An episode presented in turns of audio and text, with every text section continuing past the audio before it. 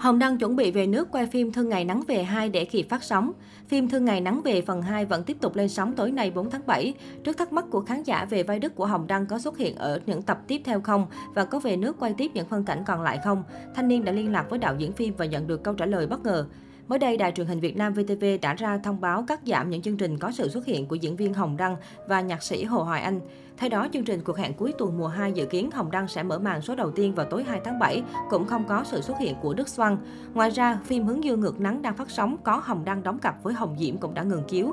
Chính vì vậy, nhiều khán giả cũng tỏ ra lo lắng cho số phận của bộ phim Thương Ngày Nắng Về phần 2 đang có những diễn biến hấp dẫn, chỉ còn khoảng 10 tập phim nữa là kết thúc.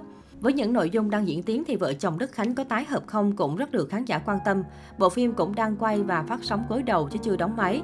Theo chia sẻ của diễn viên Lan Phương thì nhân vật Đức Khánh vài ngày nữa sẽ có cảnh quay. Như vậy Hồng Đăng phải có mặt ở Việt Nam để quay những cảnh tiếp theo. Trên rất nhiều diễn đàn phim, khán giả thắc mắc liệu vai Đức của Hồng Đăng có bị thay hoặc biên kịch sẽ chỉnh sửa kịch bản cho phù hợp, cắt bỏ vai diễn của Đức trong phần diễn biến tiếp theo của Thương Ngày Nắng Về phần 2. Thanh niên tiếp tục liên lạc với đạo diễn Bùi Tiến Huy để làm rõ nhưng anh cho biết thời điểm này tôi không thể trả lời những vấn đề xung quanh Hồng Đăng và phim được. Trong khi đó, bà Đặng Diễm Quỳnh, giám đốc trung tâm sản xuất phim truyền hình Đài truyền hình Việt Nam VFC thì khẳng định hiện chúng tôi vẫn đang sản xuất và lên sóng phim theo đúng kế hoạch.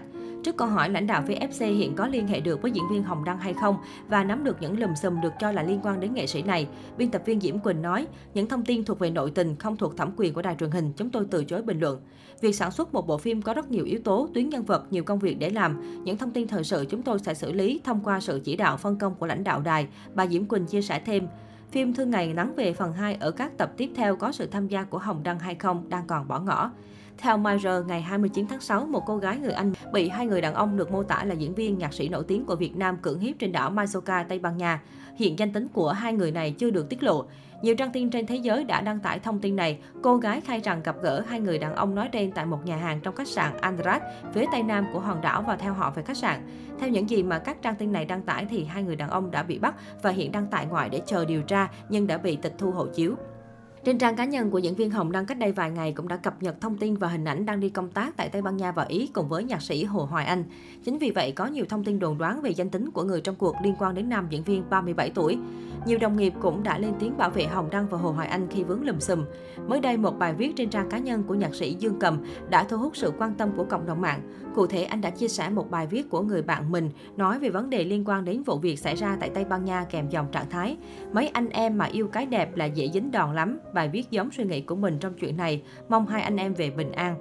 Theo bài đăng được Dương Cầm chia sẻ, bài viết kể về những cạm bẫy ở các nước châu Âu, đồng thời nêu lên quan điểm cũng như cách xử lý nếu không may mà vướng vào pháp luật tại nước ngoài. Bên dưới bài đăng, nhiều người cũng bày tỏ ý kiến đồng tình mà anh chia sẻ.